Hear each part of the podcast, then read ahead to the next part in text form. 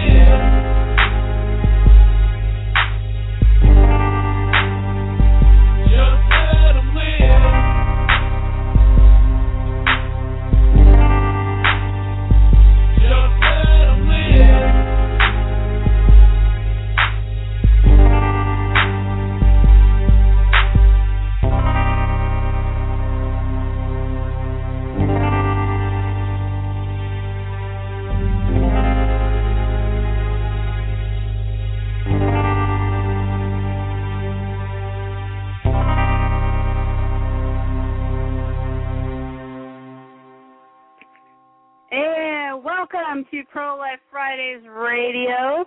I am your host, Letitia Wong. On air with me, let me turn his mic on. On air with me yeah. is, hey, Thomas, how's it going? Yours truly. I'm on the really loud and, buzz in the, yep, again. But I'm also in the uh, middle of a liberal infestation, too. You're so. in the middle of a liberal infestation? Oh no! Have you gotten out the can I of need raid? liberal repellent. So Yeah, how, and, uh, how's everyone doing tonight? I'm doing good. Just riding the bus to my computer. Wonderful. Hey, do we have our Miss our Melissa with us for today? I'm here. Hi, everybody. Oh my goodness! Wait, wait, wait. Who's that voice that I hear? That's a that's a very unfamiliar voice. I know I've been MIA. It's been crazy, but um, glad to be here. Awesome. Yeah, awesome. this you got. So, um, let us start our show with our scripture. And Thomas, will you do the honors, or should I? I shall. All right. Deuteronomy chapter 30, verse 19 says, I record this day against you that I have set before you life and death, blessing and cursing. Therefore, choose life, so that you and your seed might live.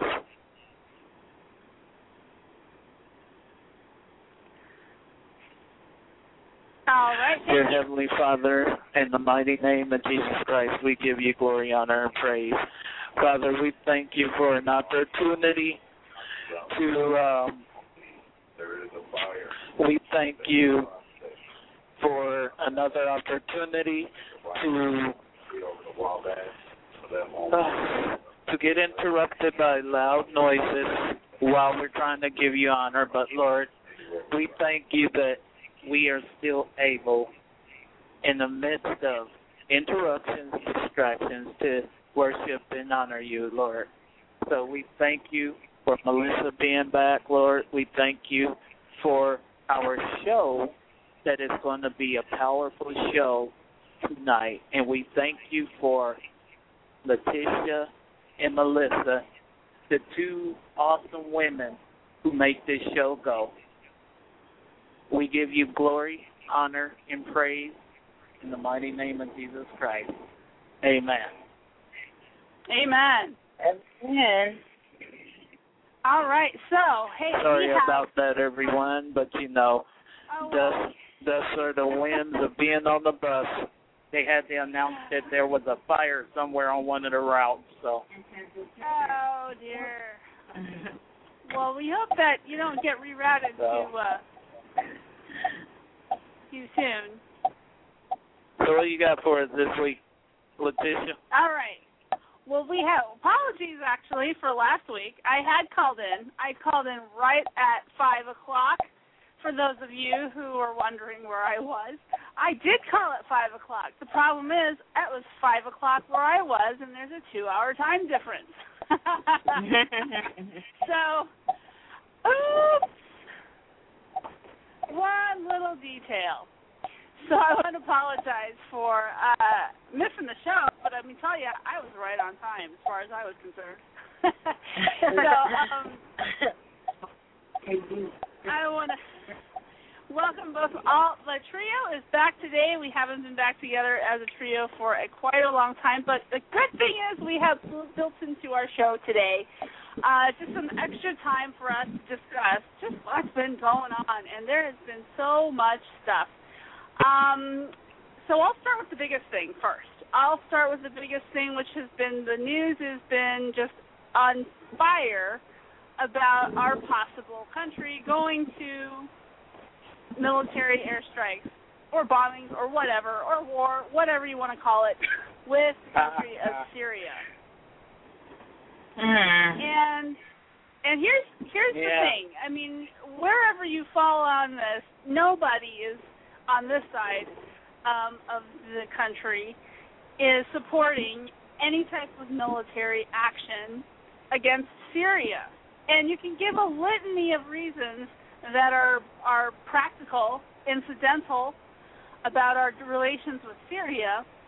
Uh, but there is an ethical dilemma that some people have made, and so we're going to deal with that first. We're going to deal with that first, and then you know all this other stuff that's happening. The fact that we have we should not be poking our noses into other people's internal affairs can come later, because all of that kind of um, is background. I I take it as background noise to the real issue at hand, and Yeah. how should people how should pro-life people look at a possible war? Of course, nobody, nobody wants to go to war. Okay, this is just pretend. This is 2003, and all everybody had said that oh, George W. Bush is a warmonger, warmonger, warmonger, warmonger, and he wants to go to war. It's somehow to do with his dad. I don't know. But nobody. I mean, that is just ridiculous as ridiculous comes. No president ever wants to go to war. Right. I don't even. I don't believe that. Even though most of the wars, most of the major wars, have been fought by Democrat presidents, they're never accused of being warmongers. But suddenly, if they have a Republican in office, you're a warmonger. Well, again, we have a Democrat in office, and he's beating that drum. And his administration is beating that drum as loudly, if not louder, than any administration I have ever seen beat a war drum. But nobody's accusing him of being a warmonger. But mm-hmm. what is the justification? What is the justification? Here's here's I, this is where I okay I need to I need to stop and bring us up to speed with from last week to this week. This is Joe Biden. Let me call up the window. This is Joe Biden saying that how how sure the Obama administration is that Syria's president and his regime is responsible for chemical attacks on the people of Syria.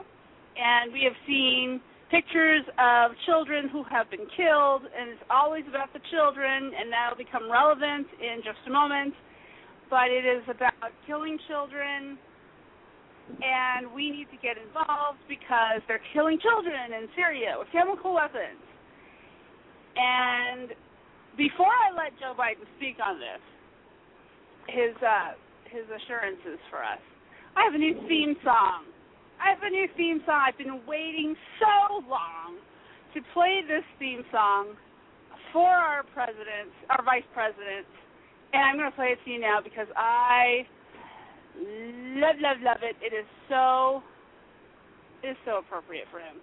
And now, since I'm unable to skip ahead, you're going to have to listen to most of the whole thing. I will spare you the whole thing by cutting it off and letting you listen to the audio of our president, our vice president speaking. But here it is. I love it.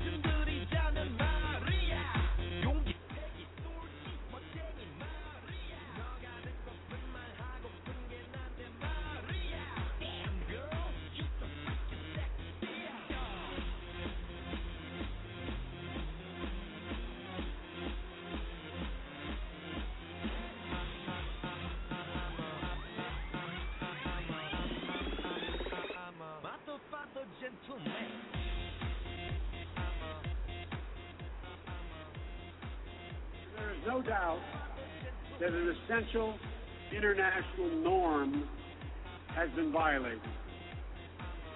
Violated. Chemical weapons have been used.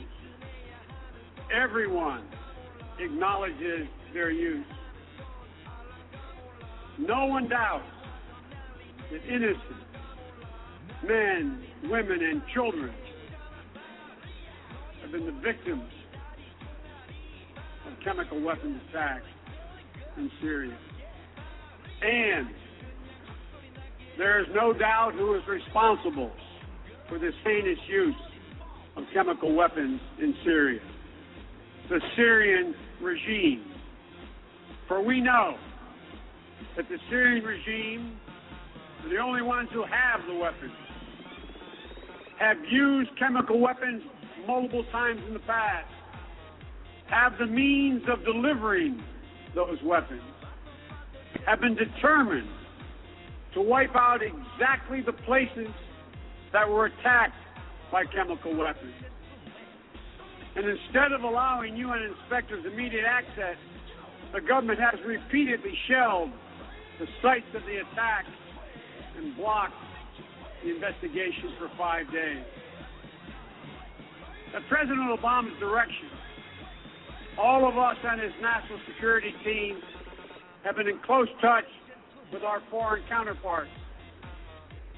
The President believes, and I believe, that those who use chemical weapons against defenseless men, women, and children should and must be held accountable. Oh, the children, the children, the defenseless children. Here's where it is.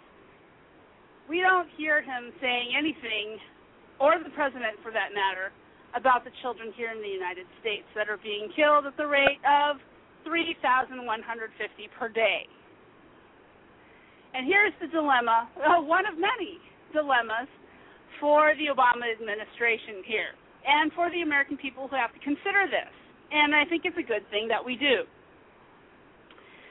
The children that are being slaughtered and killed. You know those pictures that uh, were shown by uh, one of the news agencies? I believe it was CNN. Maybe I don't know. Does anybody have that?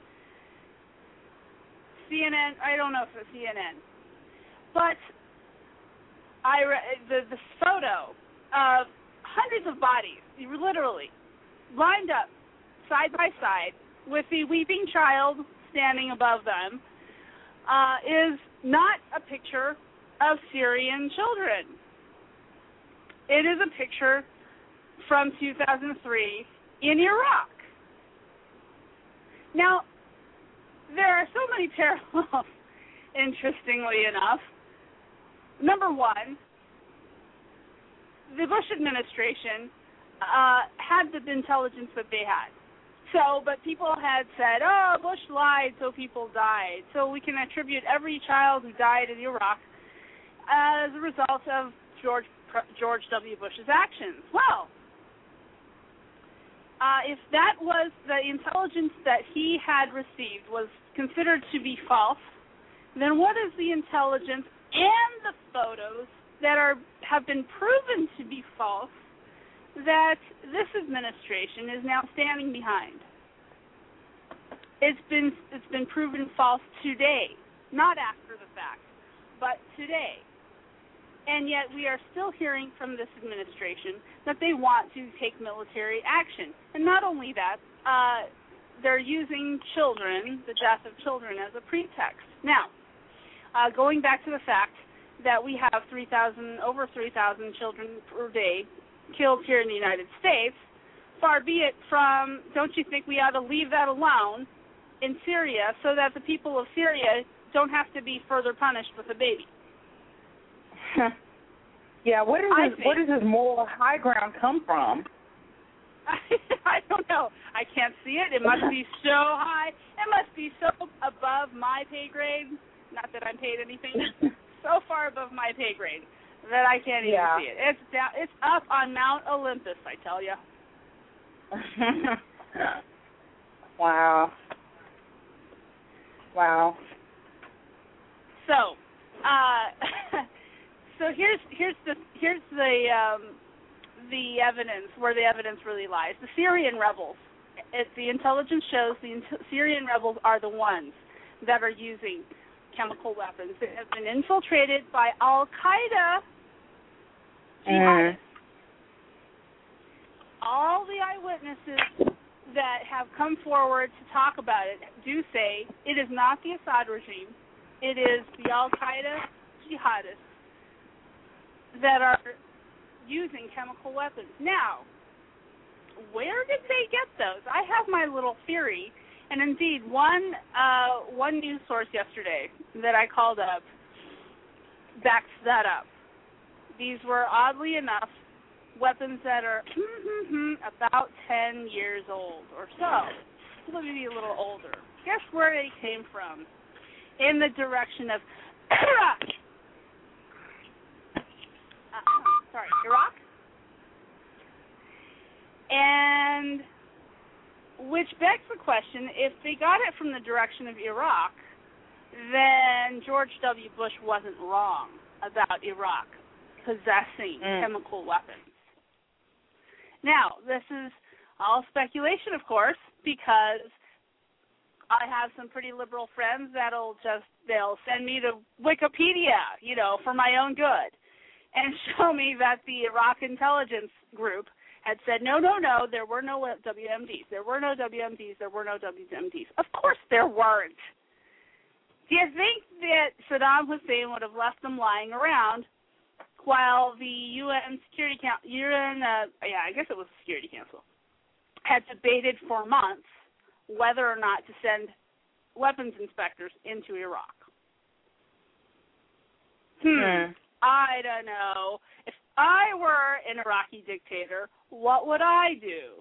Hmm. Besides crawl in a hole. Uh, so there's that. So, but and then so, but today, even today, John Kerry, John McCain, and Joe Biden insist, insist that it is the Assad regime that is attacking its own people with chemical weapons. You know, this is this all has the the hallmarks of a Mhm. very terrible situation. First of all, we are blaming the wrong people. Second of all, the the source of chemical weapons, as I said, is not well known, and it could be because they're being used by terrorists. It could be black market arms from Iraq. Third, thirdly, Russia is sending Russia and Iran are weighing in on this. Now you know this is serious when uh, Iran, which is one of the countries in the axis of evil, is peeking over the fence at this war and saying, well, not only peeking over the fence, they're they're waving their their flag and their weapons in in everybody's faces, saying if the United States attacks Syria, it will attack it will attack Israel. And if we attack Syria, the Russians, who have a naval base in Syria because they're allies, will certainly get into this conflict, thus starting World War III. Oh, geez. The the the president that presided over World War II was a Democrat, and the president that will preside over World War III is also a Democrat. What is the common theme here? For a party that seems to be so anti-war and supportive of anti-war efforts and calling Republicans warmongers, we seem to have a lot of war happening on the Democrat side of things. Mhm. The only appreciation I have for the entire week that has uh, up to today is that John Kerry is having a Colin Powell moment. And I don't think it'll last long, so even though it's brief, I enjoyed it. Yeah. because the media is helping him push this along. They're not going to let it rest. They're not going to let people let let people understand and let it sink in that John Kerry is having a Colin Powell moment. They're gonna they're just going to usher us right by and say nothing to see here. Move along, move along. Nothing to see here. Uh, but unfortunately, everybody is paying attention. I guess maybe fortunately, everybody is paying attention. The entire world is paying attention.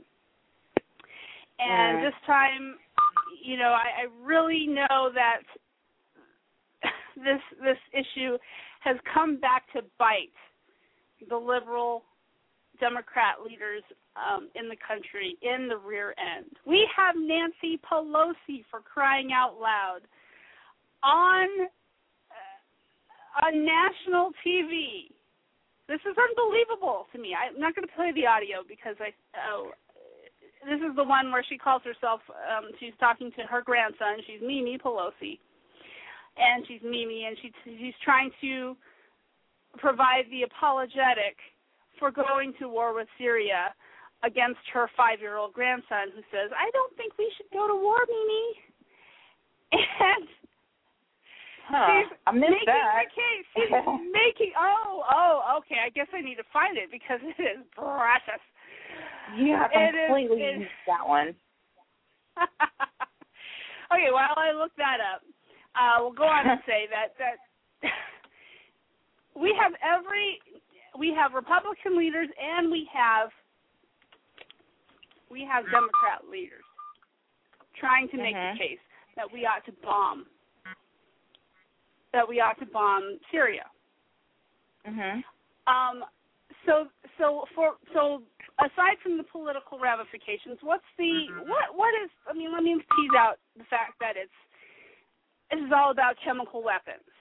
So we can so the international community somehow because we're going to look bad, as Obama had said. It's it's our reputation. It's America's reputation, not his reputation.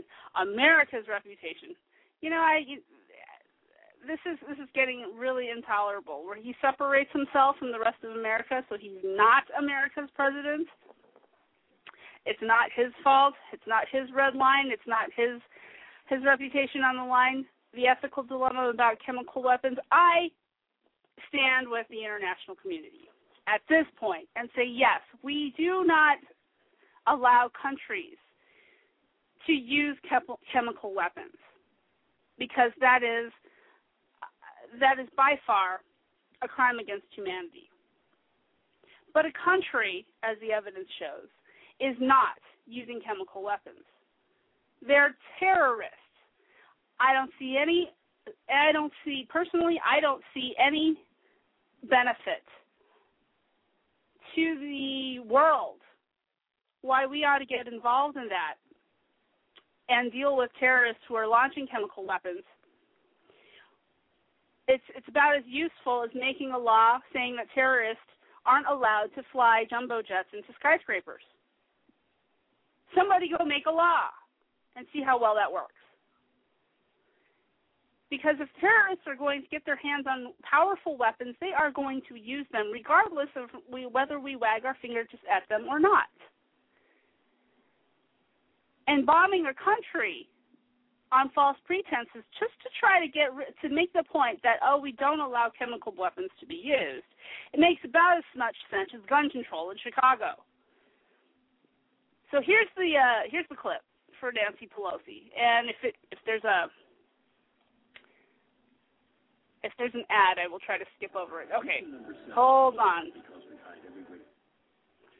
It's queuing. Here we go. members. I myself, uh, I'll tell you this story, and then I really do have to go. My five-year-old grandson, as, as I was leaving San Francisco yesterday, he said to me, Mimi, my name, Mimi, war with Syria. Are you yes, war with Syria? No, war with Syria. Now he's five years old. And war, he's saying war. I mean, we're not talking about war. We're talking about uh, an, an action. But yes, war with Syria. No war with Syria. I said, well, what do you think? He said, I think no war. I said, well, I generally agree with that, but you know, they've killed hundreds of children there. They've killed hundreds of children. And he said, five years old, were these children in the United States? And I said, well, no, but they're children wherever they are. So uh, I, I don't know what news he's listening to or who he's listening to, but even if it has to, uh, you know, with the wisdom of, of our interests, well, how does it affect our interests? Well, it affects our interests because it, it was, uh, again, outside the circle of civilized behavior. It was oh, oh, I yeah. Dance a little faster. So there's a lot we can talk about that. First of all, um, Nancy Pelosi was asked. This was a, an answer in regards to a question about whether or not she supports a possible war in Iraq, and so she answers by referring to her five-year-old grandson. And and good for grandson because grandson knows that he doesn't like war and is holding to it. Because, and what's her rationale for going to war? Well, hundreds of children, again, the children, hundreds of children are have been killed. And he says something very insightful. Are they American children? And she says, "Well, well, no, well, no, they're not. But but children are children anywhere. Oddly enough, we say the same thing. They're children are children whether they're in Syria or whether they're in the womb. But of course, if you're six inches away from breathing oxygen, you're obviously not included in this circle of uh, what did she call this? Civilized behavior. It was inside the circle of civilized behavior. So it's okay to dismember children in the womb, but it's not but it's outside the circle of civilized behavior to use chemical weapons in Syria. Hmm. What do you think?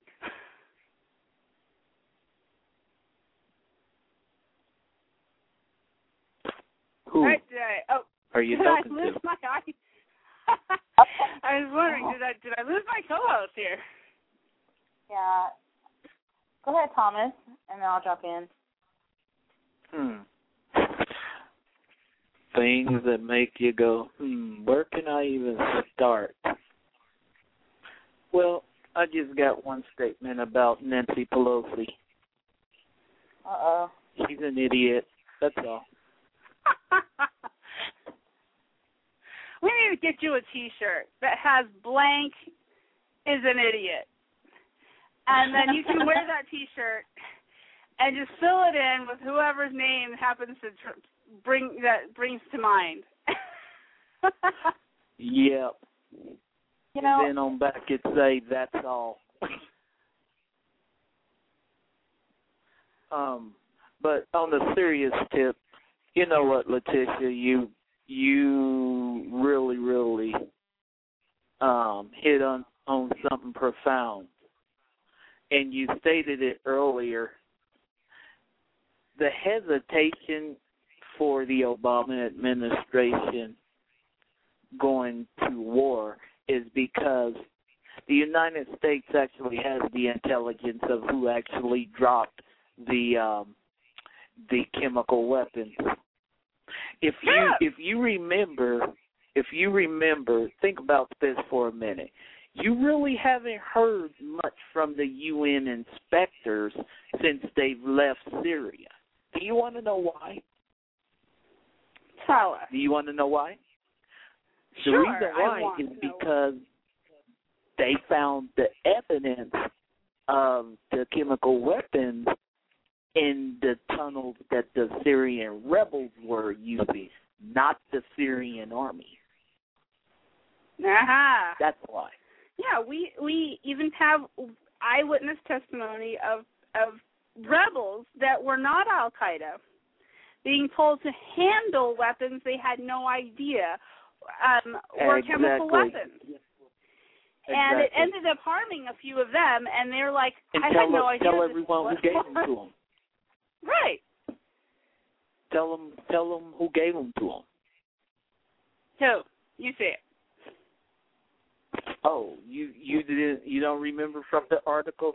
The interview in the Oh. article was in WorldNet Daily. They were given Mhm. the weapons by Saudi Arabia. Oh. And here I'm making the case. Here I'm, I'm speculating that some of them came from Iraq. They all came from Iraq. See, this is this is where the didn't United States got you said duped. Iraq, right? Huh? You didn't say Iraq, you said Iraq, right? Go ahead. Go ahead. Sorry. Go ahead, Letitia. No, I, I asked you. You said you said Iraq, not Iraq, right? Yeah, uh, Iraq, Iraq. No, however you pronounce, however you pronounce the name of the country, either way it goes, they came from Iraq, and see that whole time when President Bush was um, acquiescing to the, um, you know, the UN. See, Saddam Hussein, and I found this out from another radio show I was on on Tuesday. Saddam Hussein did not even know that he still had chemical weapons because he thought he thought uh well he thought he well he didn't know that they had been destroyed he still thought that he um had chemical weapons but some of the scientists destroyed some of them and the others were moved because see here's the dirty right. little secret that president bush fell on the sword for as much as liberals want to still say it was about oil it was never about the oil. It was about the weapons of mass destruction and right. material that could be used to make weapons of mass destruction. Absolutely. You know what that material? Yep. Go ahead. Go ahead. Well, I was, no, I was going to say if you. the war were about it. Go ahead. No, go, go ahead, Letitia. I'm gonna add to what you say. Go ahead. I was just gonna say, if the war were about oil, where is it? it isn't showing up here. Exactly.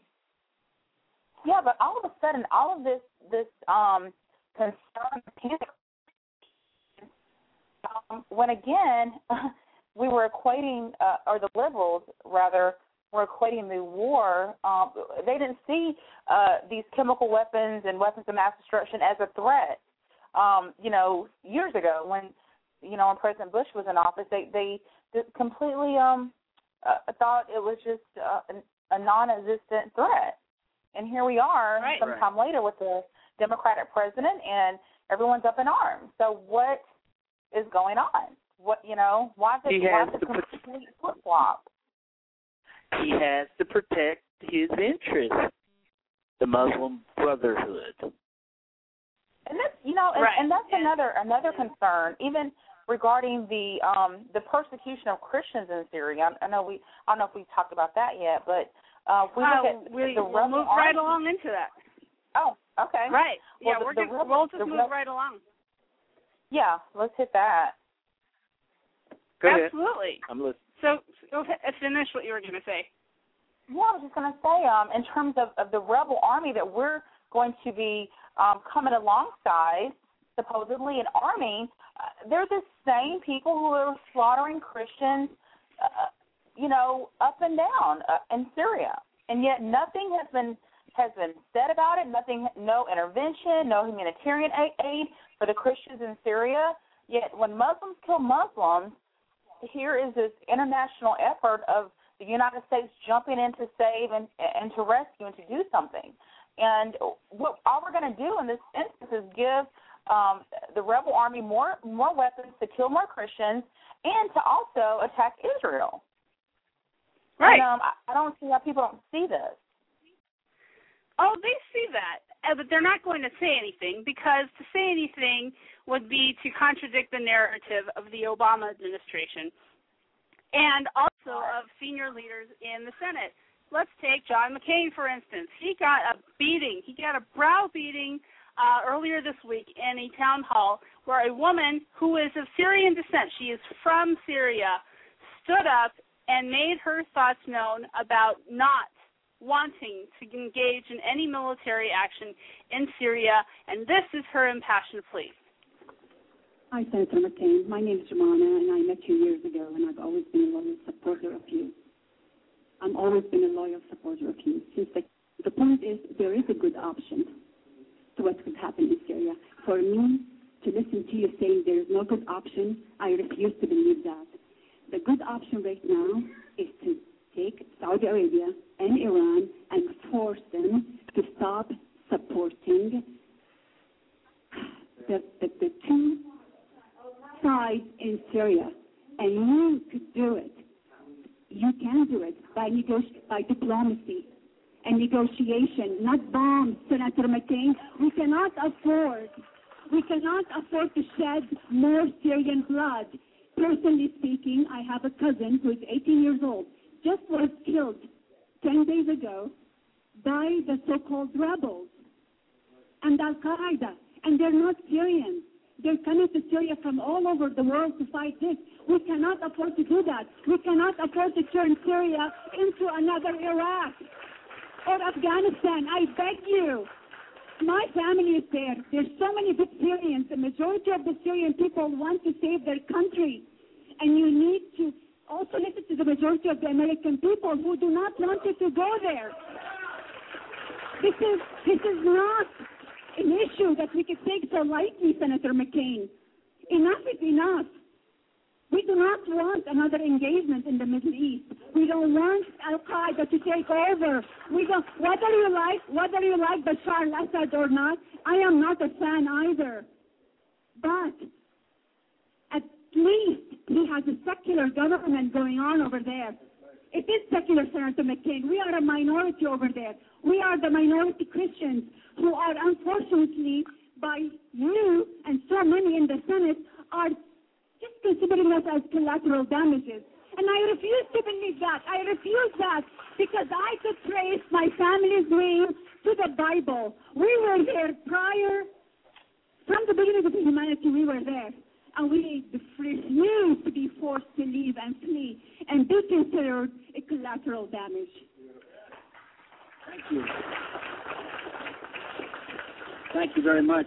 Thank you for your passionate plea. Thank you for your very compelling and emotional statement. And uh, all I can tell you is that I too have been to Syria. I too know the people who are fighting there. I met them, I know them, and I know who they are. And I know Syria well enough to know that it is a moderate nation. It is not a nation that will embrace these foreign fighters. Oh, he knows. Now, the the our audience does not have the benefit of seeing the video of this. But while this woman was nearly crying as she's pleading with Senator McCain to drop his support for military action, uh, he was not looking at her at all. He was smiling out of the corner of his mouth. He was smirking at her the entire time. Uh, I don't know how you can have a woman who stands up in your own town hall meeting from the very country that you're trying to persuade America should be bombed, telling you that she has family there. She does not want it's going to turn out badly for her because her family is Christian. And turn around and say, and have the audacity to say, well, I know the people in Syria too, and they'll never embrace radical Islam. Egypt all I uh-huh. gotta say. Tips. An, an engagement in Syria is going to turn out for Christians Egypt 3.0, and that that is a well, very rea- that is a reality that cannot be ignored. Um, Letitia, I'm not so sure about that one, and I'll tell you why. Okay, good. The Bible talks about in the book of Revelation Damascus being wiped off the face of the earth. So I'm kind of thinking that if people get to going crazy, Damascus will no longer be be in existence. You know? Well, did you guys read the um the the stories out of Iran today about um uh, the leaders threatening to uh, uh hunt down every member of the if we go to war um, with Syria, there are uh, Iran officials uh, threatening to kidnap and murder uh, members of our uh, congressmen's families and rape uh, President Obama's daughters and take pictures and this sort of thing. Oh yeah, I read that. Now, I did not. Is, I, whoa, whoa, whoa! I did not read that, but let me tell you something. The moment they did that, I I tell you what, I would feel very sorry for Iran because then yeah. the United States, oh my gosh, just one nuclear ballistic submarine, they would turn Iran into glass. I'm telling you, they. And I, I agree with that. I agree with that. I just I feel like, but I feel like what we're doing though by doing by advancing in Syria is we're trying to bypass dealing with Iran, and Right. yet still Bingo. Iran is there. Iran is is come out swinging, and I knew that this was going to happen. They're trying to bypass Iran, but it's not going to be able to happen. They're they're going to have to deal with Iran, and because Iran is Iran is supporting whether or not they want to admit it, Iran is supporting both party both sides of this conflict in Syria. So you have to deal with Absolutely. Iran.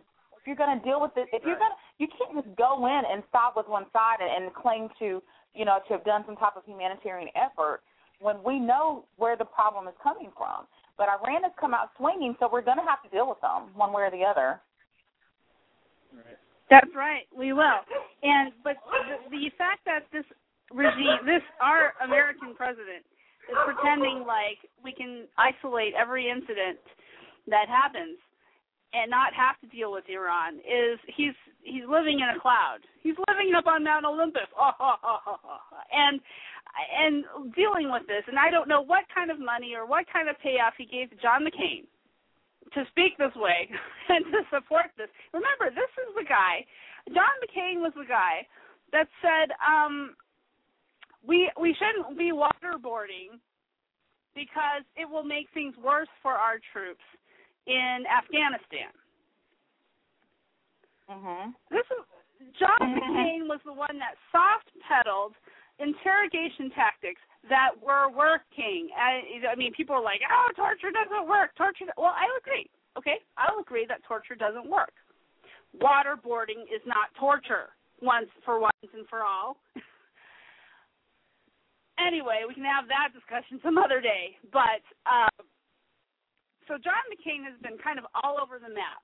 So I, I can't imagine what he wasn't offered in order to support this this really ill-conceived idea that we're going to take military action against Syria to the peril of Christians. And the reason why I say it's Egypt 3.0 is you don't know what's going to happen. This is this is Damascus. I mean, we thought it was you know Lebanon has a place in the Bible too. Uh, no,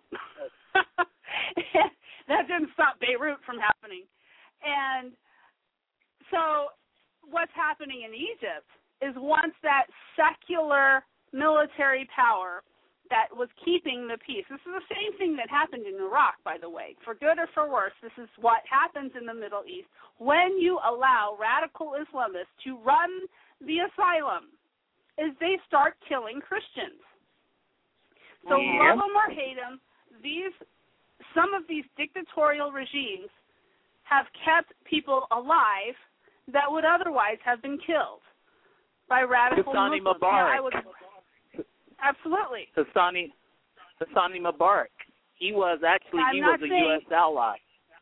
He was he and he also protected Israel, which the military is still doing in Egypt. They are protecting Israel. Yep. So Yep.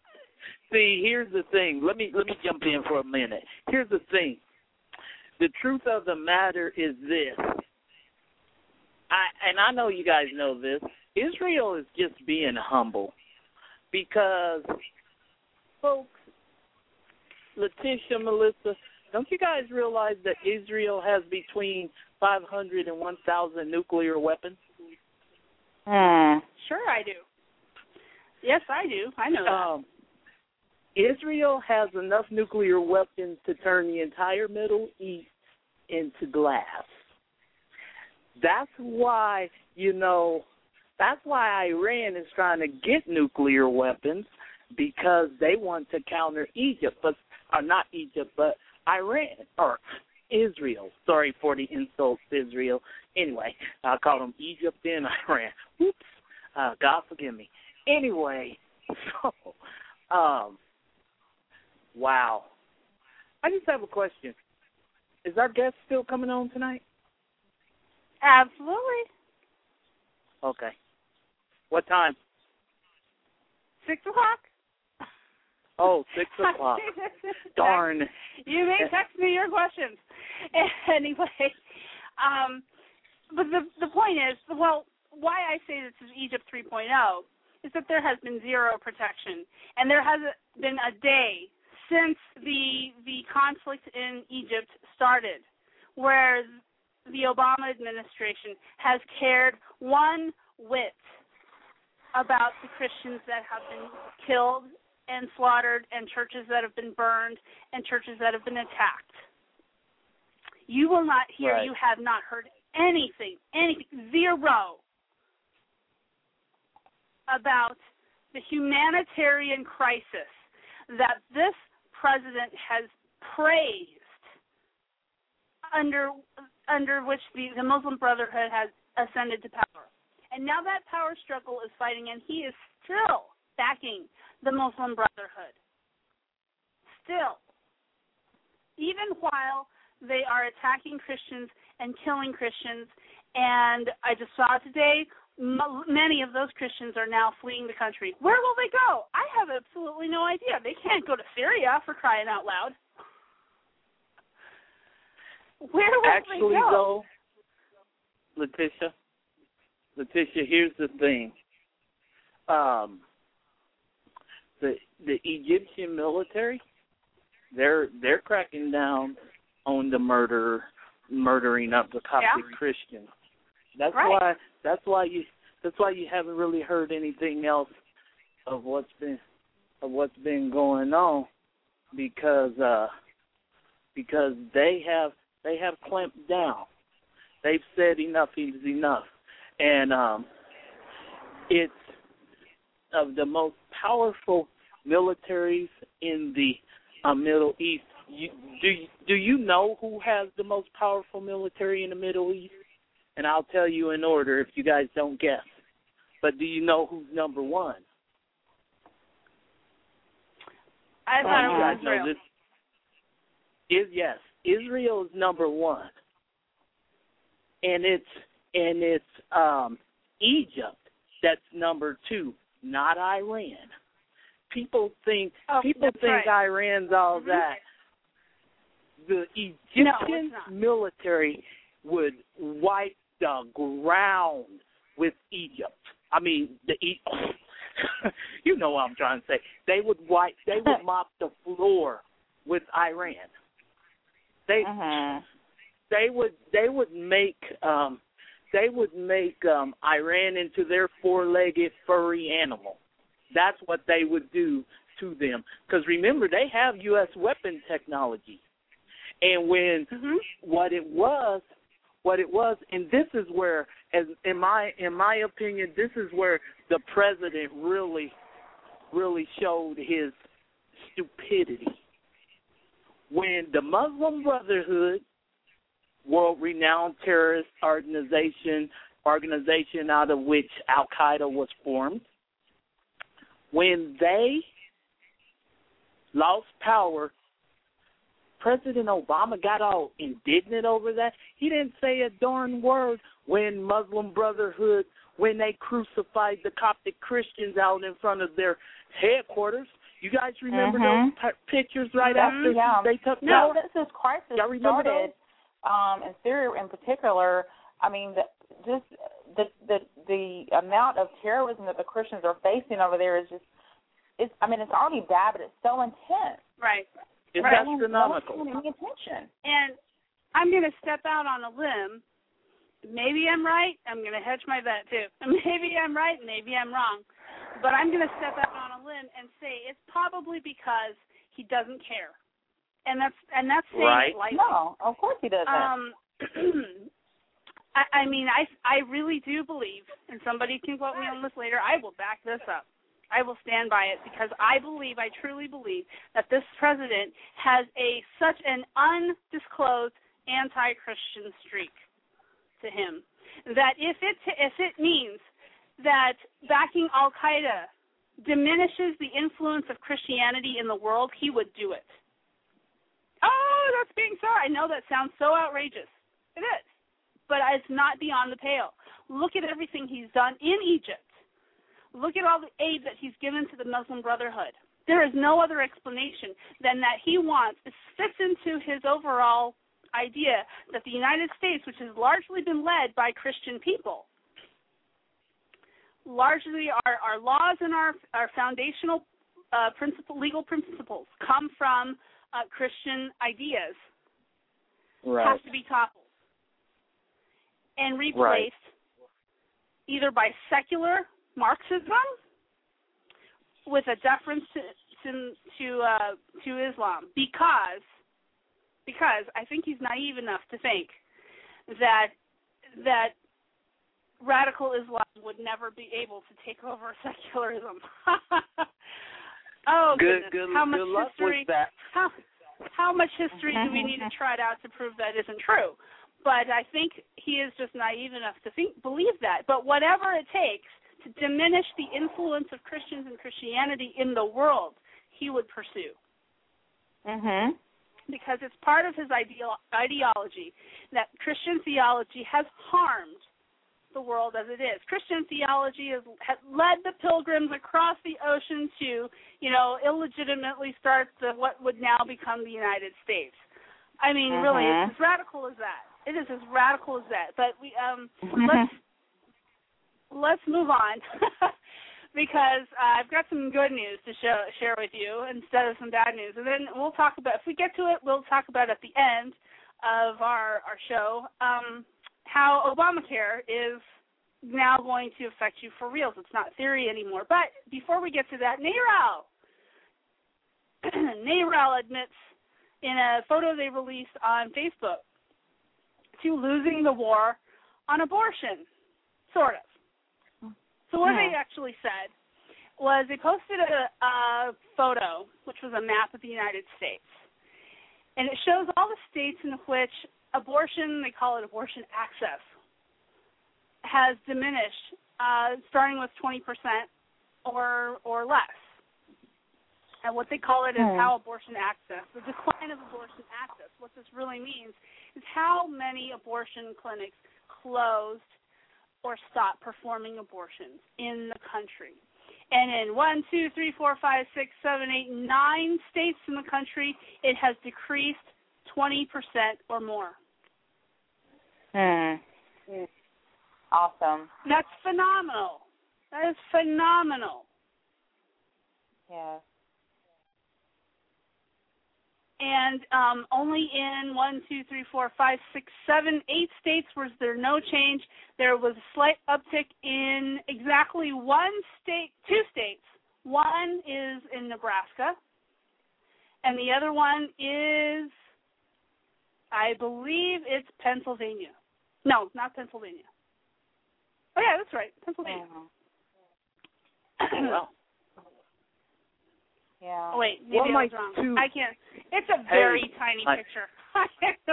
it's not Pennsylvania, but I'll find out. Let's see. hey, Um, my two awesomely wonderful co-hosts. This is this, this, this. Hello. yeah. yes. What were you gonna say? Um, I said hello, my two awesomely wonderful co-hostesses. Well, hello, um, Thomas. Thank you. I us. Hello. am I am walking to the plasma center, and so I am going to put my phone on mute, and hopefully they'll let me listen to the show at the plasma center on speakerphone with it turned down because I don't have an earpiece.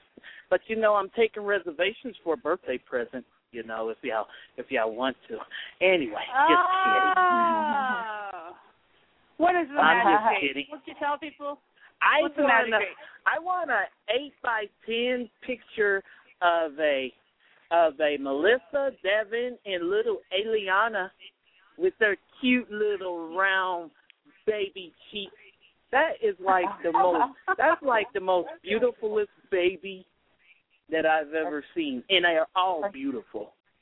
Her chubby cheeks, huh? That's what it Her is. chubby cheeks. She's a doll. But anyway, back to the show. But anyway, um, I'll still be listening on mute. So if you guys have a have a like a comment, you shout out to me because I'm I still got a little ways to walk before I get where I'm going. But uh, Okay. so I'm gonna listen to you guys do commentary the rest of the show. Okay. No Sounds good. All right. All righty. In a bit. See you later, Thomas. All right. All right. And so they, they called this the decline of abortion access, which really means 52 abortion clinics have closed across the country uh, since 2010. And so they're lamenting how not only are they losing their arguments for abortion, they're losing their ground game. And this is not in small part due to pro life laws that have been passed across the country, limiting abortion there and putting regulations on abortion clinics such that they were unable or unwilling to comply. And as we talked about a couple of weeks ago, we've even we even have testimony of abortionists who say, "I don't care if I'm doing abortions under a tree, I will still do abortions," and then they close their clinics because they're not willing to comply with the regulations. Regulations mm-hmm. that are uh, the same as any surgical facility would have to comply mm-hmm. with. So here we are with the naked truth that abortion clinics don't want to follow the law that everybody else has to follow. so I, yeah, you know, I mean, what does that tell you about how they really care about the health and safety, you know, safe and legal and rare abortions? Of course right. they don't. Their actions speak no. louder than their words. Actually, their words saying we don't want regulations. they actually say that, and they have a powerful lobby to say that for them. Right. But when they're slapped, when they're slapped with regulations, they choose to close rather than mm-hmm.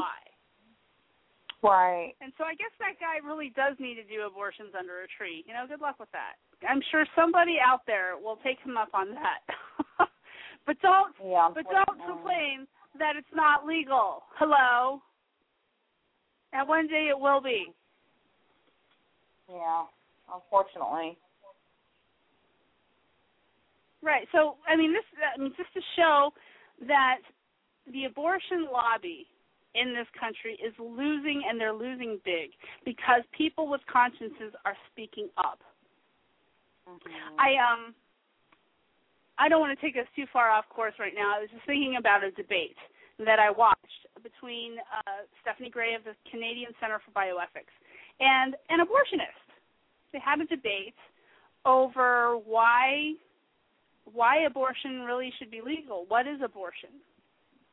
And um, before I talk about that, uh, let me get to my last talking point. If I have time later on in the show, I will talk about I will talk about the um, um, the debate as well as the Obamacare mandate that is coming down. The last thing I wanted to talk about before we get to our guest is is um, the news that Ariel Castro. Do you remember Ariel Castro, who was the one who kidnapped three young women, held them prisoner as sex slaves for the last 15 years in his mm-hmm. home uh, Amanda Berry and uh, the other two women. I, I'd have to scroll up to read all of their names. Um, mm-hmm. He had a very short trial. I mean, talk about short. It was not long and drawn out. He pleaded guilty, I believe, and he was sentenced to 60, six, no, no, I'm sorry. That was something else. 900 years in, in prison for his all his crimes. Well, he was found dead earlier this week. He hanged himself inside his his uh cell, his prison cell. Uh he was on suicide watch and they happened not to catch him. So what you know, whatever you believe, he should have lived, he should have died, it doesn't matter. I this is how I theologically think of that. You know, he is meeting a judge that is going to be so much harder on him than any human judge ever w- could be um, for what he had done and for who he was.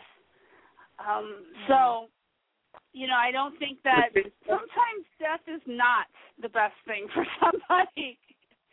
Letitia. What? Yeah, I thought you were getting something done.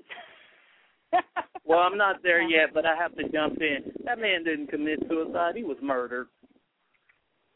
That's Why all. do you say that? Why do you I say just that? think somebody. I I just I just think somebody found out what he did and they murdered him. That's all. Well, the whole world knew what he was, what he did. no, I'm I talking mean, about in the prison. Yeah. I think they I think they let someone get to him and then they they just covered it up. Well, anything is possible. What do you think? Anything is possible. I, I say Or anything he is probably did take the right. Or he probably did take the cowardly way out and commit suicide. Because that's what cowards like that do. They Well, do a lot of horrible things. You know, they do the dirt that they do, and then once they've done doing the dirt, then they they uh take their own life like the punks they are.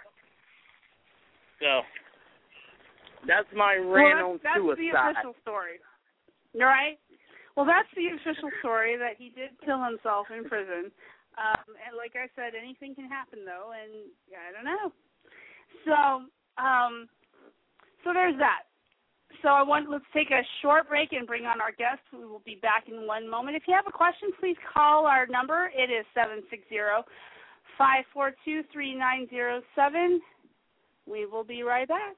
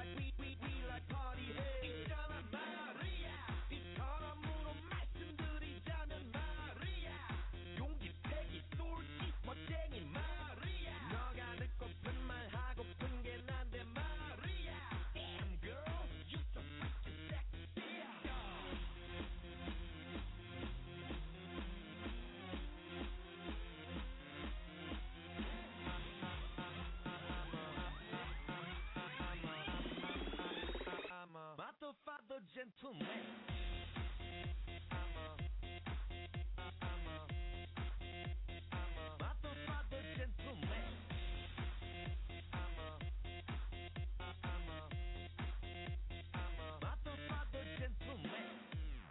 Alanga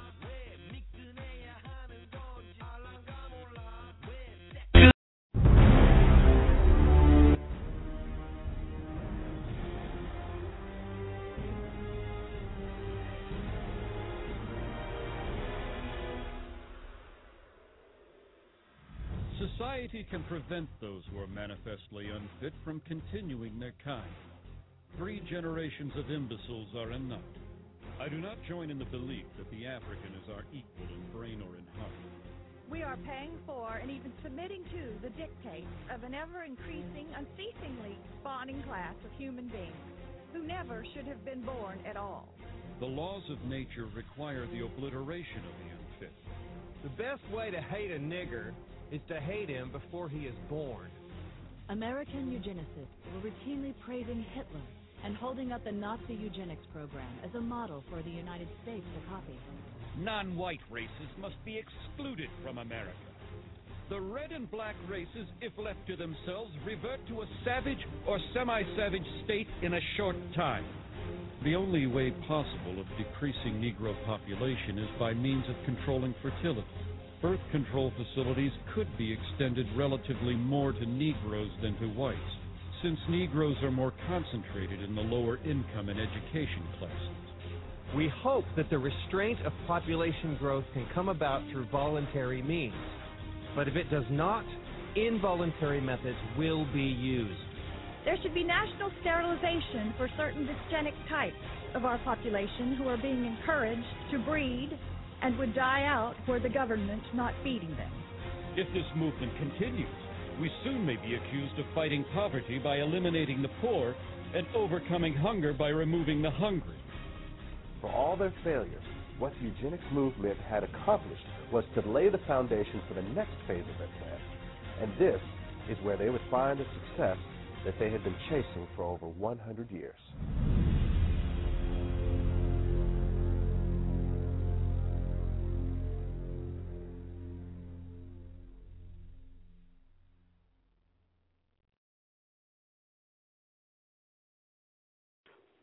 Let me turn my mic on. That would help.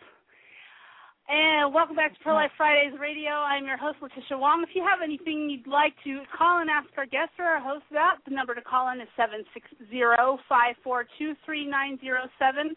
On the line with us today is Ashley Harrell from Black People Against Abortion. And welcome to the show, Ashley. Thank you for having me. I'm glad to be here. Wonderful. So, really quick, I know your time is short. Please tell us a little bit about your organization, Black People Against Abortion. Absolutely. Uh, Black People Against Abortion is a grassroots organization that is based in um, our church, Church of Joy Sidewalk Sunday School, out of Zion, Illinois.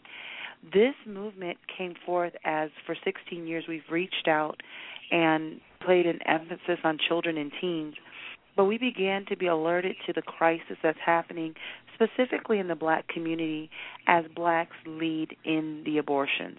And we began to do more and more research and find out that not only are we leaders, but we're leaders in a significant way based on our part of the population. The statistics are always pretty shocking when people, you know, really find them. But even though African Americans make up only like 13% of the population, blacks account for almost 40% of abortions. And we understand that the fight for life is an ongoing fight, but we said, why do blacks have to lead? Is there a lack of awareness? Is there a lack of education? Is there a lack of care or apathy? So, Black People Against Abortion is really a call to black men and women Black men are good fathers, black women are good mothers, and it's time for the church to rally around these mothers and fathers and help them to raise their children, to let blacks know they do have alternatives to aborting their children. So that's really the reason we exist. We're just crying out for life, being a voice for those that don't have a voice, and helping a nation to understand black children are important, as any child is mm-hmm. important. You know, many people might say, well, why just black people against abortion. What we're saying is if we're going to be leaders in abortion, we need to be leaders in those that stop it. We can't be mm. apathetic and expect someone else to come to the rescue. We have to be able to look at a man or a woman who looks like us and identifies with our experience and say, You can do this. You can be a good mother. You can be a good father. And the child in your womb or the seed that's in this woman is important. Mm. So I, I have a question. There, there's a lot of um, excuses, I guess, being made for why black people seem to be leading here in in in obtaining abortions. More black babies are being I'm aborted than any other demographic. Can you hear me? Sorry, can you hear me? Miss Ashley, can you hear me? Okay, I can hear you now. Okay. um, black people seem to be in, like you said, leading the statistics and how how many obtain abortions. Um, I, there's been so many excuses being made that it's it's not because they're being targeted, it's not because they're being sold or anything else um, that I've I've heard of. But you know, we just played the clip of Maafa 21, where it yes. seems pretty clear that the agenda to target the black community with abortion as a method of population control um, was set in motion so long ago. Uh, what do you tell people who are denying that that this exists, which is well documented? You know, in 2010, the black population was just shy of 39 million, and at that time, 24% of the U.S. abortions were performed on black women. That percentage rose to 30% in the 80s, 34% in the 90s, 36% in, in the 2000s. And here's what we have to see 31% of all U.S. abortions since 1973 have been performed on African American women. It's clear history tells that things like sterilization, um, mandatory contraception in communities of color that were receiving welfare benefits, all of those were strategic mm-hmm. efforts to quench what was deemed an undesirable population. And with that being the background, it's not strange to see that over 70% of abortion clinics are placed strategically in black neighborhoods. Why is that the case? There are more abortion clinics than there are learning centers. There are more abortion clinics than there are centers that help women to understand how to do good parenting. That's a strategic effort by those that don't place a value on black children. It's interesting to note that even among those that are of minority races, blacks find themselves the target, the aim for the abortion industry. The reason, even in the Chicagoland area, it is less expensive for a woman of color, a black woman, to get an abortion than it would be for her counterpart that is non black. Mm. Things like that, disparities between race, help us to understand that there's a targeted effort. And many times when we address people from black people against abortion, we don't necessarily harp on the numbers. We remind African Americans of the value of our culture. We remind them of the righteous and wonderful, talented, gifted men and women of color who've emerged. And we say, why? Why would we dare put our hands on the next generation? Why would we dare touching someone who could grow up to be a Ben Carson, who could grow up to be a Maya Angelou. Why would we touch that and tamper with that? We don't know the greatness that lies in the wombs of our women, so why do we have to lead an abortion?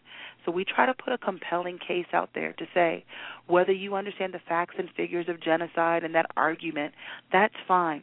But let's talk about the one child that can make a difference.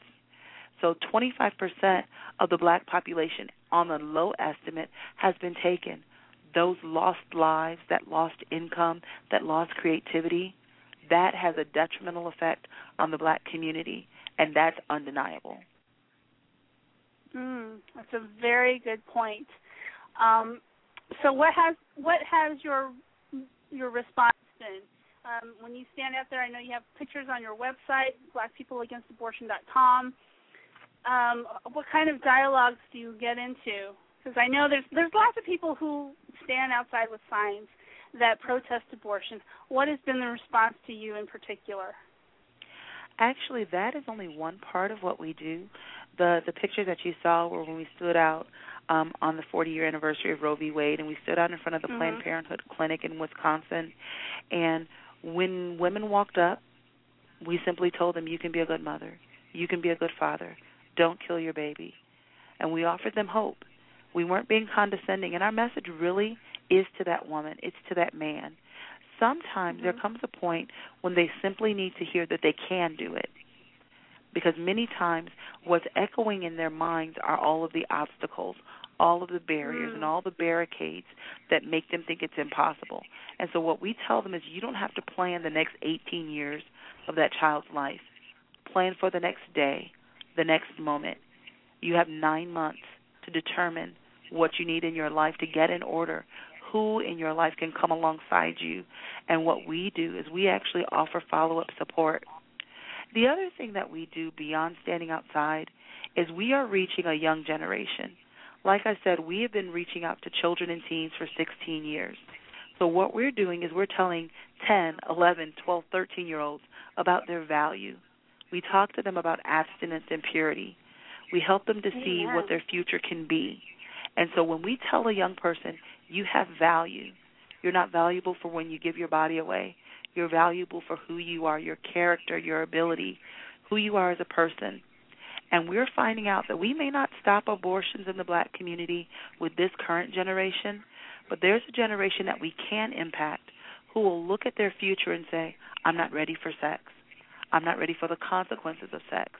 And we will have put in them a value that says, I want to wait for sex until I'm married. And then, once they're in a loving marriage relationship, abortion will be the farthest thing from their mind. So we understand that we have to change a culture, not just a system. You know, it really doesn't matter what the laws are when the heart of a people changes. Mhm. You know, right. what we what we do is really based out of the book of Malachi. It's biblically based. Um, Malachi chapter 4 talks about the hearts of fathers being turned to children. So honestly, in the black community, the loss of black babies is really loss of black fathers.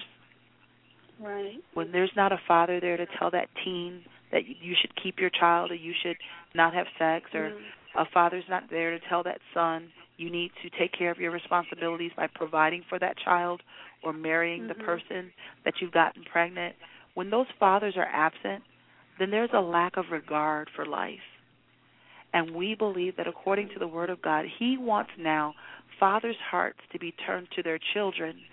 And when the hearts of the fathers turn to children, there's going to be a value on this next generation. And abortion isn't as much a legal issue as it's an issue of biblical morality, where parents and fathers and mothers place a godly value on the generation that God has given to us.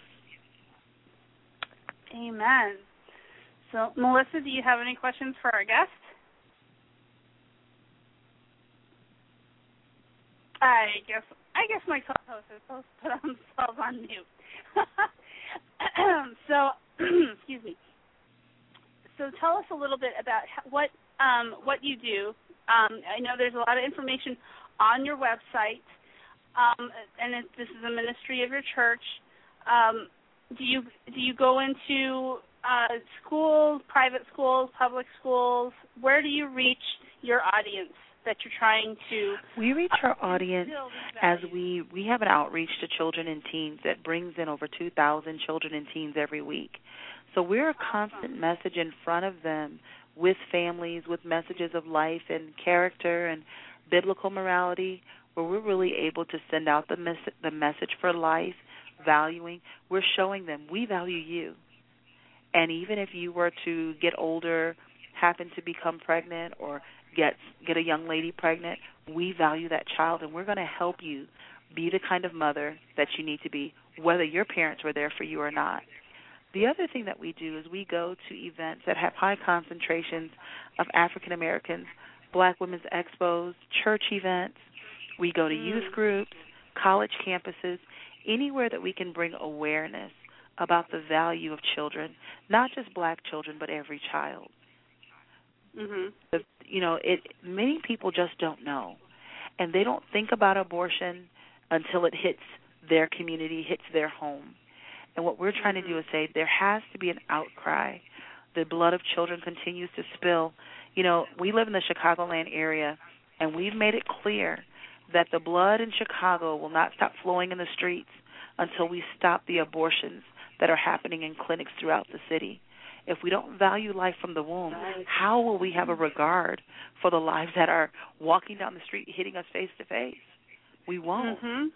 That callous heart Right. will cause lives to be lost. Right. Oh, absolutely. And so, um, when you got, when you get a chance to speak with um, church audiences and people who attend church, have they been very receptive to to being made aware that they are really are disposing of the next generation? Has has have churches been eager to receive your message? Some, you know, you know, blacks tend to be some of the most religious people, you know, um, because we have a strong heritage in the church, a strong heritage of attending worship services, but many times with religion there can be a lot of pride. And that Mm. pride often is unwilling to admit that things in our community aren't quite what they should be. Many times, um, historically, large black families were common because of sharecropping and the farming and and the establishment of families that understood the more people you have, the greater wealth you can build because of more earning power in your family unit. And many Mhm. times in the black church, there has to be a breaking through of the pride. And even some of what Martin Luther King Jr. dealt with was a breaking through of the apathy. Many times it's Mhm. much easier to focus on the children that are here now than focusing on those that we quietly dispose of in abortion clinics. So it's been a tedious work of bringing this awakening, but it's one that we are not going to become weary of because we understand that as the church, there are two institutions that the Lord raised up to impact children and families. The first is the home, but the second is the church. So the responsibility Mm-hmm. isn't far from us. Exactly, exactly. So, what do you look for in terms of how does a community support what you're doing? How did you? I mean, you're focused mostly in Chicago, but I really see this as a potential for every community that has has you know a black community. Every city needs to have an effort like what you're describing. Absolutely. We um, have are doing events all over the country. We're partnering with other organizations who may have an interest. We constantly receive calls and emails from people around the nation who are requesting the shirts and sending out the message in their own subtle way, whether they're part of a larger group or not.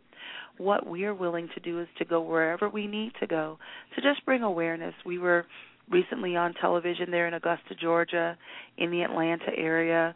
Um, we've been throughout Chicagoland area, Wisconsin, and really the message we are sending is one that we have a plan to send around the nation because there has to be an emphasis on the young up and coming generation. Their potential cannot be stifled. And I believe that as the church, we're charged to have a generation not only who knows God, but who knows how to honor Him with a value for life. Amen. You know what? I I know I know Thomas is listening, and he's probably got the same idea I do.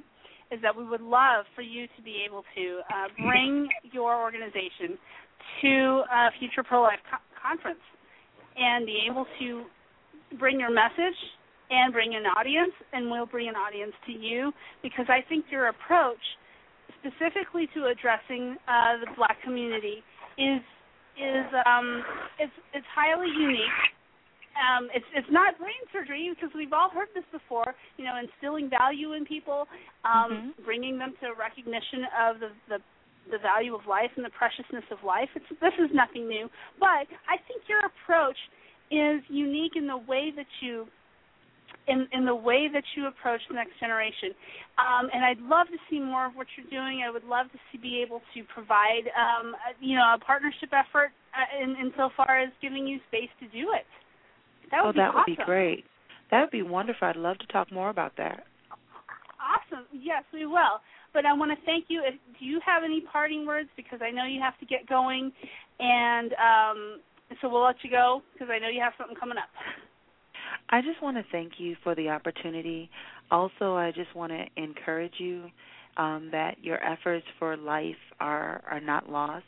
Um, you know, I understand that many of us received Christ through one word, and it could be the one word that you all are sharing through this radio broadcast that help someone make a decision to preserve life. So I just am so thankful for you, and I just hope that all goes well and that your reach continues to expand and increase. And I just want to thank you for allowing Black People Against Abortion to to share today, and then to encourage people to go to our website www.blackpeopleagainstabortion.com. Awesome. Well, thank you so much, Ashley, for coming on our program. Um, I don't know. I think my other two co-hosts kind of fell asleep. oh, they're going to get me. We're, we're just here. We're taking in all the good information. Thanks. Thanks so much for being right. with us, Ashley. Thank you. Okay. Have a great day. You Have too. a good God evening. Bye bye. Bye bye. And so, um, I think that was. I think that's awesome, Melissa. do you Have I mean, this is a small organization. They just started up maybe about two, between two and four years ago. Um, and I met I met Ashley. Didn't get the chance to say this, but that's okay. Um, earlier, that I, I met Ashley and a friend of hers in Chicago when we were uh, when Thomas and I went to Chicago to attend the, the pro life. I'm sorry, the uh, press conference for Tonya Okay. Reaves. Yeah, And we- yeah, and she- we were just I, I intrigued. love We're like, black people against the um, um, just the passion. It seems like they're very, they're thinkers and they're really being strategic and very loving at the same time. I mean, I really, really love their approach. Oh, I I do too. I mean, I think it's, it's this is awesome. Like I said, this is this is nothing that anyone hasn't heard before. You know, this affirmation of life and Yeah. affirmation of value. But I think um, speaking it in a way that really gets to the heart of the issue. I mean, there's signs, the signs, the pictures, and you'll find this on YouTube. Uh, the video of them heading out to an abortion clinic in the middle of winter uh, with their signs. And you know, there's not they're not a group that holds up uh, signs with um, abortion photos, which I'm I'm not against, but Hmm. that's not what they're about. Right. Um, with the message, and one of the big posters that they have is that black women are good mothers. And I mean, I think that struck me because it must be, it must for me to say it, because certainly I am not in that that particular subculture. So it, it struck me as this must be an issue that women, girls, are being told that they can't keep their babies they're pregnant with because they're not worthy of being mothers. Mm. I mean, is is do you ever see that or hear that, or is that kind of an unspoken thought? Yeah, I think that there's there's that fear, you know. Um unfortunately in a lot of our black homes, um there have not been uh good father figures. Um it's just mm-hmm. it is what it is. I mean, the statistics are clear on that that, you know, um uh, over 70% of of black children are born into homes with no father. And so um I think that that creates a situation where um you know when when when these uh children grow up to be become parents, even you know maybe as teenagers or, or later in life, that there is this fear of um, not knowing uh, how to parent sometimes, and um, I think that, that that definitely is a factor. I think it goes way back to the family unit, unit and I'm so glad that um, Ashley and Black um, Black People Against Abortion. I, th- I think it's so important what they're doing. It, it looks like they're trying to deal with some of the root causes of the issue. Because I think that that we sometimes don't do that as pro-lifers. You know, we just kind of deal with the symptoms of the culture. But um, very glad to hear that they're going back to you know square one and trying to restore the whole family. Wow. Yeah, I, I can read more about. I mean, it just seems to me that their approach talks talks about and meets a need that I think uh, needs to be articulated because you know personally I don't know why it is that if black people are targeted for abortion, why black people are buying abortions. I mean, someone needs to explain that to me personally, and so we can get to the root and the heart of the problem. And a lot of it does have to do with with um, fear of being unable, um, believing the lies that you're too young, you're too you're too dumb, you're too whatever, you're too poor to have children. I mean, that's what it's been all along. I mean, the really the the source of of Planned Parenthood is believing that poor black women shouldn't have children because uh-huh. you know they just they just have children that end up being poor black children, which we we know for a fact that is not true. I mean, how many successful black individuals have come up from nothing, having nothing. I don't mean that they're nothing. Mm-hmm. I mean that they had nothing as as young people, as children, and yet they were able to grasp onto the just I don't want to be a cliche, but it is the American dream of of getting the education that they needed and going on to be successful and being able to live out mm-hmm. um, uh, the success of being able to move themselves out of poverty. And I'm not saying that this is a this is something that people need to do by themselves. Certainly, uh, we as as a human community need to be helping, and certainly the church, definitely the church needs to be helping. But this yeah. can be done. I don't believe I don't believe the lie that people. I mean, black people that are poor only beget more black people that are right. poor. No, and if you look at the history of African Americans in this country, I mean, we have a very we have overcome a lot. We've overcome a lot of oppression. We've overcome Absolutely. a lot of adversity, um, and so to um, to make it seem as though we cannot overcome, you know, situations such as coming from single parent homes or you know growing up in poverty or or certain neighborhoods is just ridiculous when you look at what um, our people have gone through and overcome and achieved in such a short period of time in history. Absolutely, absolutely. I think the, I mean, we can go back in history and say that in the 19, in, the 1950s, in the aftermath of World War II, where this country was prosperous, that that rising tide did lift all boats, and with the with with um, the increased access to education, not abortion, there were more black families that were able to lift themselves out of poverty to actually be on economic poor par I shouldn't say par okay. with um the rest with the dominant white culture. I mean, that is statistically there. And it wasn't until, you know, I hear to say we've got to stick it to the liberals to say, you know, they wanted to help out so much they ended up causing the problem they were trying to fix. I think. Um, so, I mean, I think I think, and, and abortion plays a huge, huge role in diminishing the the empowerment of the black community. I really think that if you try to, I mean, people are being sold the idea that you can just get rid of your problems, uh, everything's going to be okay.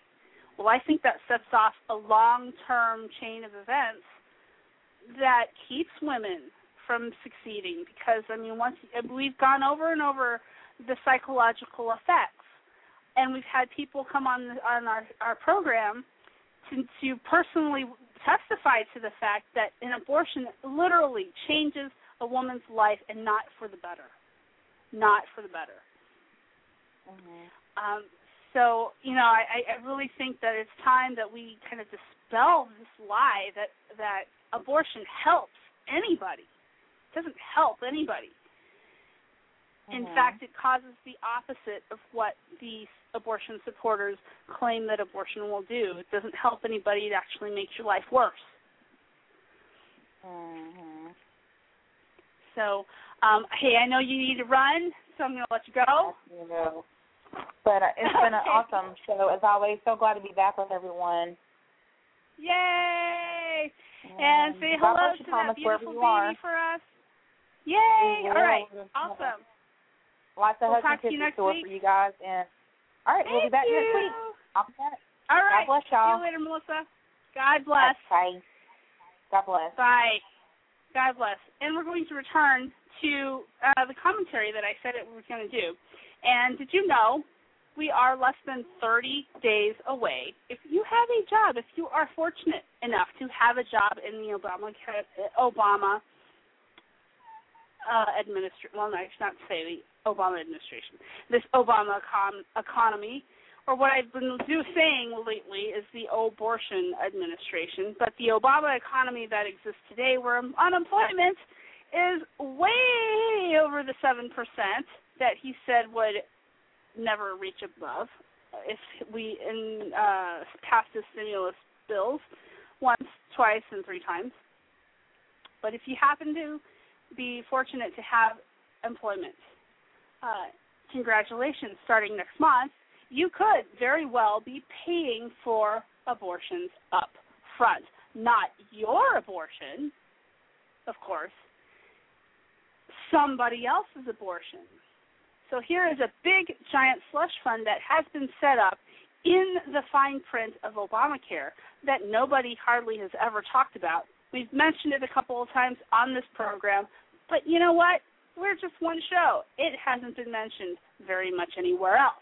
But here's a video that I want to play for you uh, that kind of deals with that, and then an article that says it's on its way. Congratulations. This is what Nancy Pelosi said you would find out once we pass the bill. Everyone likes a good surprise, but no one likes a bad surprise. So you're really not going to like the surprises you'll find buried in the 2,700 pages of this document. Did you know that with Obamacare, you'll have to pay for life saving drugs, but life ending drugs are free? 100% free. If this plan were really about health care, wouldn't it be the other way around? And did you know you may be forced to pay an abortion premium directly from your paycheck to cover all types of elective abortions? It's a dollar or more a month, which may not sound like much, but let's do some simple math. Say just half of American workers are forced to pay only a dollar each month. That's $924 million, all funneled into an abortion on demand fund each year. That translates to more than 2 million elective abortions that you have been forced to help fund. And did you know that Obamacare has a gag rule that forces insurance companies and employers to not tell you which plans include an abortion premium until the time you enroll? And did you know if you're an employer, Obamacare forces you to offer plans that comply with these mandates? If you offer insurance that doesn't comply, you'll be fined. Really fined. To the tune of $100 per employee per day. And if you offer no insurance at all, you'll still be hit with a $2,000 annual fine for every employee. forcing you to support life-ending procedures and drugs one way or the other. And guess who helped write all these mandates? Planned Parenthood, the nation's largest abortion provider. Big surprise, right? To ensure that Obamacare and Planned Parenthood don't throw a surprise party at your expense, Alliance Defending Freedom is on the front lines of this legal battle. All right, all right. That's the uh, the commercial uh, for Alliance Defending Freedom that made the video.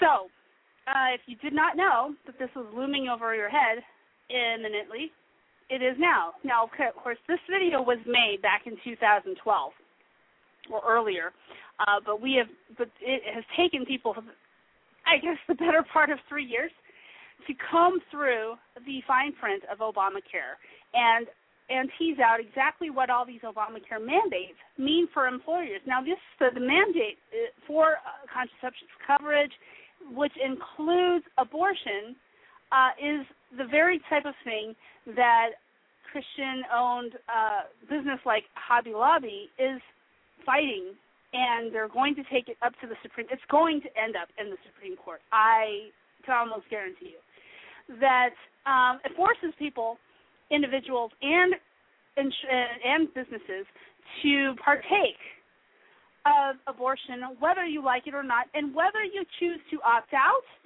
of an official employee sponsored insurance plan or you go out and buy your own. Remember, this is Obamacare is an individual mandate, which means you, individual person, have to purchase health insurance or pay a fine. Now, the fine uh, for not providing health insurance from an employer, the, the employer has to pay two, like it said, two thousand dollars per person per year. If it is, if the size of the business is under 50 employees, it does not have to provide insurance, but you, the individual, have to buy insurance. And if you, the individual, do not do not purchase, you do not purchase health insurance per the mandate, you have to pony up two thousand dollars per year as a penalty for not having health insurance. Now, uh, so this forces people to either pay the government through your insurance company to help provide abortions, or you're paying the government directly through the fee that you ha- or the penalty that you have to pay for not having insurance, which the money that you pay in a fine in the fee or the penalty will go towards paying for abortion. So either way, you are directly subsidizing abortions through your paycheck. But keep in mind, it's not your abortions because for a lot of men who don't have abortions, they're paying for abortions anyway.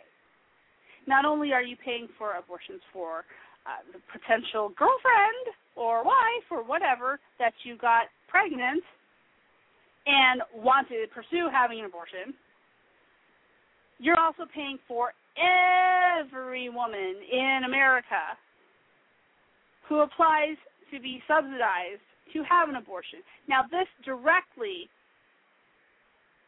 in spirit, goes against the Hyde Amendment in that Congress has it's law. That's the law of the land. I mean, I've had so many people tell me, and I've heard so many people comment on on on television saying Obamacare is the law of the land. We got to follow it. Blah, blah, blah, blah. Well, so is the Hyde Amendment. But Obamacare is a technical way around the Hyde Amendment. It is breaking the law.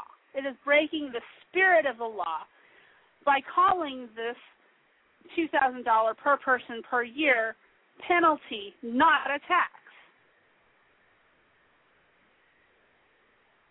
So this is looming on the horizon. It's actually not on the horizon, it is on your front doorstep. And the question is, what are ethical pro life people going to do? That's a difficult one because we all want to have health insurance to cover our medical needs. Now, thankfully, if you are a Christian believer, there are options. You do have options. There are medical co ops that you can join. It will meet the conditions for having medical insurance without uh, a dime being spent toward the National Flush Fund for Abortion and uh, the National Flush Fund for Planned Parenthood that is being created through Obamacare. That's an option. Uh, I'm seriously thinking that more Christians should opt for that um, that alternative rather than paying their company sponsored sponsored insurance, which definitely will take will pluck a dollar per month out of your paycheck to directly fund abortions. And like the video says, it doesn't sound like much, but if you collectively pool everybody's paychecks per month at a dollar each, you will get a large sum of money that will go directly to funding somebody obtaining an abortion. Now, strangely enough, we have a we have a military that's suffering under a sequester. I mean, for goodness sakes, the White House isn't doing any White House tours because of sequester. Uh, I mean, what a big sham this is. We won't fund our military, but we will fund abortions. I'm not exactly sure what is more a heinous crime people who are getting killed in Syria because of chemical weapons, or our government actively forcing people, its own citizens, to pay for abortions dismembering children in the womb, disemboweling children in the womb, sucking their brains out in the womb. I'm not exactly sure which is worse. I think they are, shouldn't be compared. They are both heinous crimes. How can we, on one hand, even think our government leaders even think of of of hypocritically decrying how unjust oh, the Syri- Syrian regime is treating children. Oh, the children. Oh, the children. And on the other hand, right here in our own backyards, support and demand and mandate that people give their money to ending the lives of unborn children or preborn children. That, to me, I mean, hypocrisy doesn't even begin. It doesn't even begin to describe uh, this level of and, and if I want to say cognitive dissonance, it doesn't even begin. Cognitive dissonance does not even begin to describe what's happening here. Sheer hypocrisy doesn't even begin to describe what's happening here. But you, America, thanks to Obamacare, you, America, now get to subsidize abortion with your paychecks. So I say if you are a believer or if even if you are not and you have a conscience about ending the lives of the future generation of Americans, find a way. This is this above anything else, you know, is worth sitting down and getting arrested for. If it comes to that. If it comes to that, what are we going to do to say that we're not going to pay for death. We're not going to support the party of death. And we are not going to ch- kill and support and kill innocent lives. I mean, if it's so bad for Syria, then by golly, it's bad for America. As we have said all along. So as we uh, we weigh our options, and uh, you know, personally, we are going through this too in our own house. We're going through this debate whether or not to choose this or that insurance, whether or not to stick with our employer, whether or not to, to change over to something else. That is the reality in our house. So I'm not asking anybody to do something I'm not willing to do myself. So God help us as we make those decisions, and um, God really help us if we decide to shrug our shoulders and live with the status quo.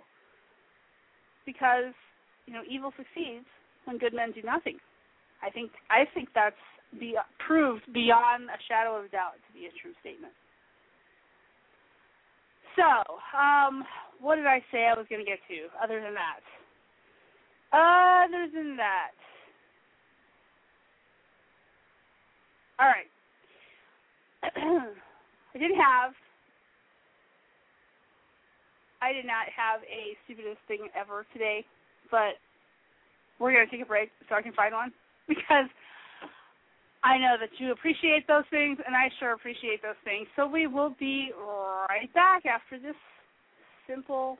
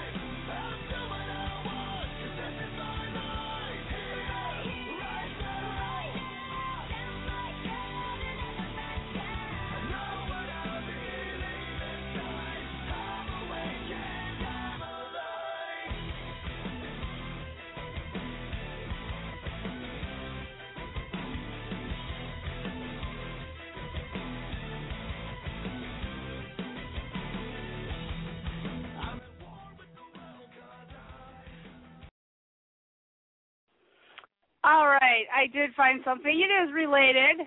It is very much related to what I was talking about earlier. Well, we started the show talking about the war in Syria.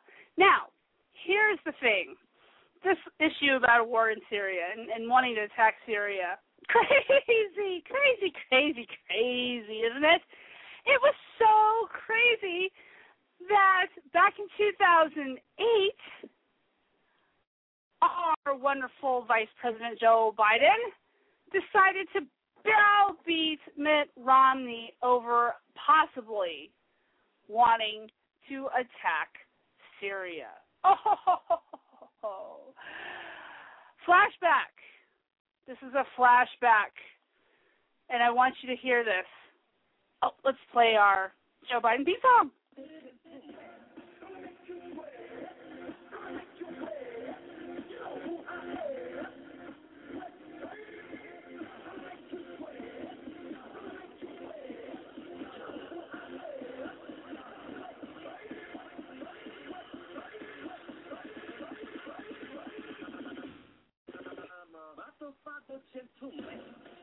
All right, Vice President Joe Biden said of Mitt Romney during the uh, during the presidential election in 2008 that Mitt Romney is ready to go to war in Syria and Iran while hurting the middle class.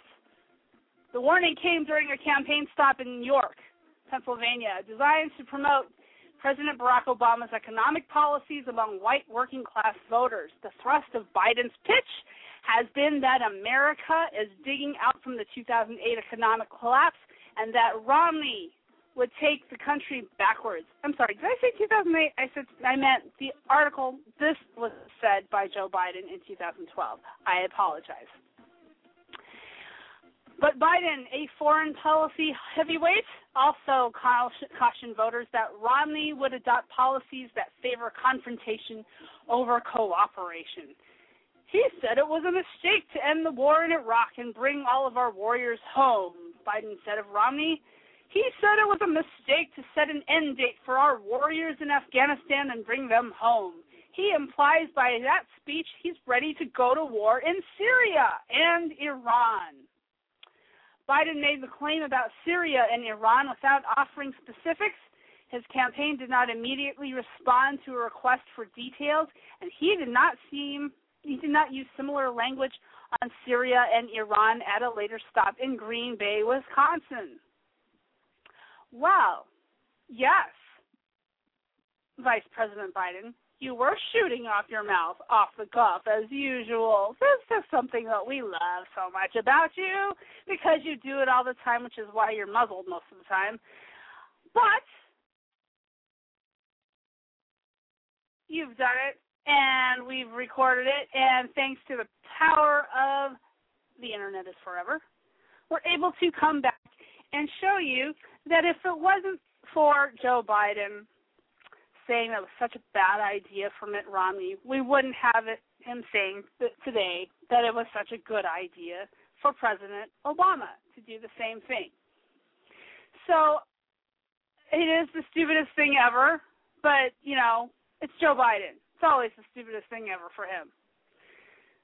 Thank you for uh, thank you for listening to Pro Life Fridays Radio today. I thank you for being my wonderful audience, mine and Thomas's and Melissa's. Stay with us. Stay with us. what am I trying to say? Stay with us for next week. We are going to have another wonderful broadcast with wonderful guests. Uh, we will be talking about Iran, actually. Uh, thank you, Joe Biden, for bringing that up. And we will uh, be walking through just how the Middle East is fraught with pro life issues that need to be talked about as pro life issues. And again, let me reiterate for all the world to hear that pro life issues, such as abortion, such as war, such as chemical attacks, such as all of these things, terrorism, these are pro life issues. These are pro life issues. They're not just social issues. We talk about them every day. They should not be shoved the, under the rug. They should not be stabbed in the back over from one politician to the next. They should not be told, they should not be regarded by our leaders in office as things that are unimportant because they directly affect they directly affect our country's economics, they directly affect our policies. And that's why they're not simply social issues. Social issues are public issues and they are worth talking about. So, as I take our leave for today, I'm going to leave you with Joe Biden's theme song. Woohoo! You're going to hear it until you hear it in your sleep. It's wonderful. We're going to play it every time we can. See you later, everybody. Good night.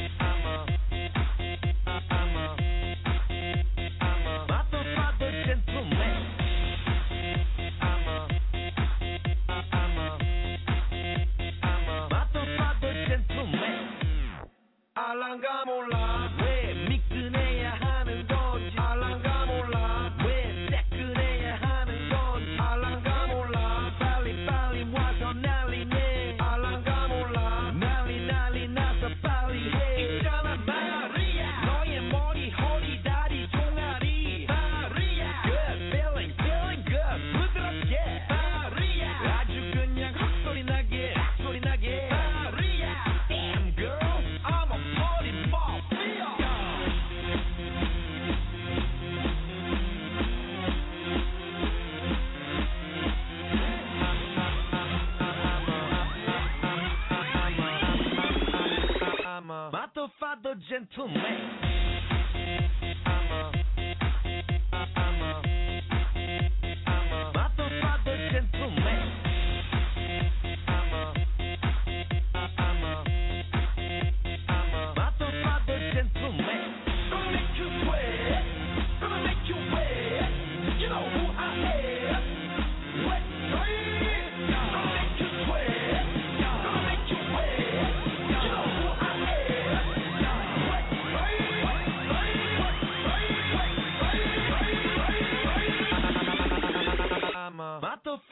I'm